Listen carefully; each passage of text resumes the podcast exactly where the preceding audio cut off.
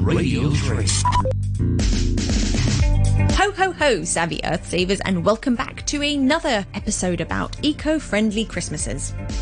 Today we're going to do some top tips for eco friendly Christmas living, starting with decorations. Now, it can be very tempting around Christmas time to look at all the shops selling all the beautiful things that you want to hang up everywhere, but it's a good idea to choose decorations that will last a lifetime.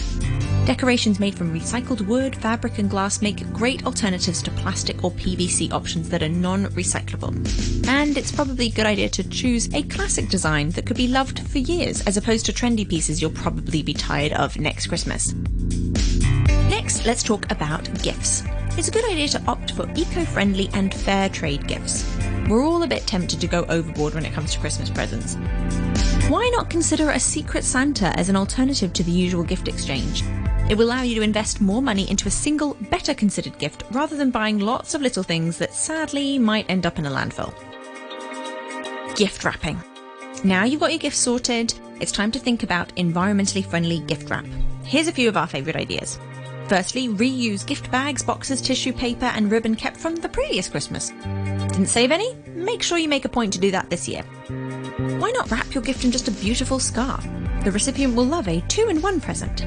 Charity shops and second-hand shops are a great place to shop for some lovely scarves around Christmas too. Use just plain brown paper to wrap gifts and tie everything together with string or a dried flower or something. It still looks beautiful and classic. If you're buying wrapping paper, try to be conscious of choosing something that is free of foil or glitter, as these types of wrapping papers actually can't be recycled. And recycling paper is really important around Christmas as well, so make sure any of the paper that you want to recycle has all the tape removed.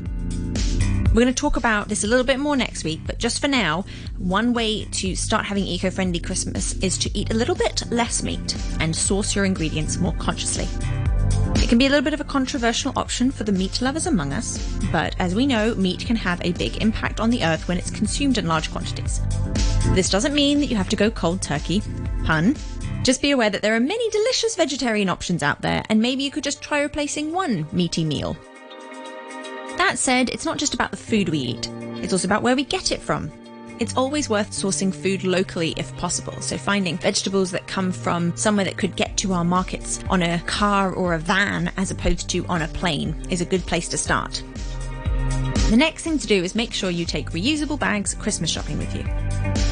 Of course, the other thing we don't want to do is use disposable plastics for Christmas. So if you're having people round, lots of friends or family coming over for a Christmas meal, and say, for example, you don't have enough cutlery, don't panic just ask people to bring along their own plates or cups or cutlery and then you can wash them and return them to them. The next one is make sure your Christmas lights are LEDs. Now, this is a really easy change that anyone can make this Christmas is ensuring your Christmas lights are LEDs and if they're not, switching them to lights that are. It'll make no difference to your experience of Christmas, but a huge difference to the amount of energy you're using during the festive season. LED lights actually use an average of 75% less energy and can last up to 25 times longer, meaning you'll save both energy and money. Have you got any good tips for an eco-friendly Christmas you'd like to share with us? You can on at Teen Timer 3 on Instagram or find us on Facebook, Teen Time on RTHK Radio 3.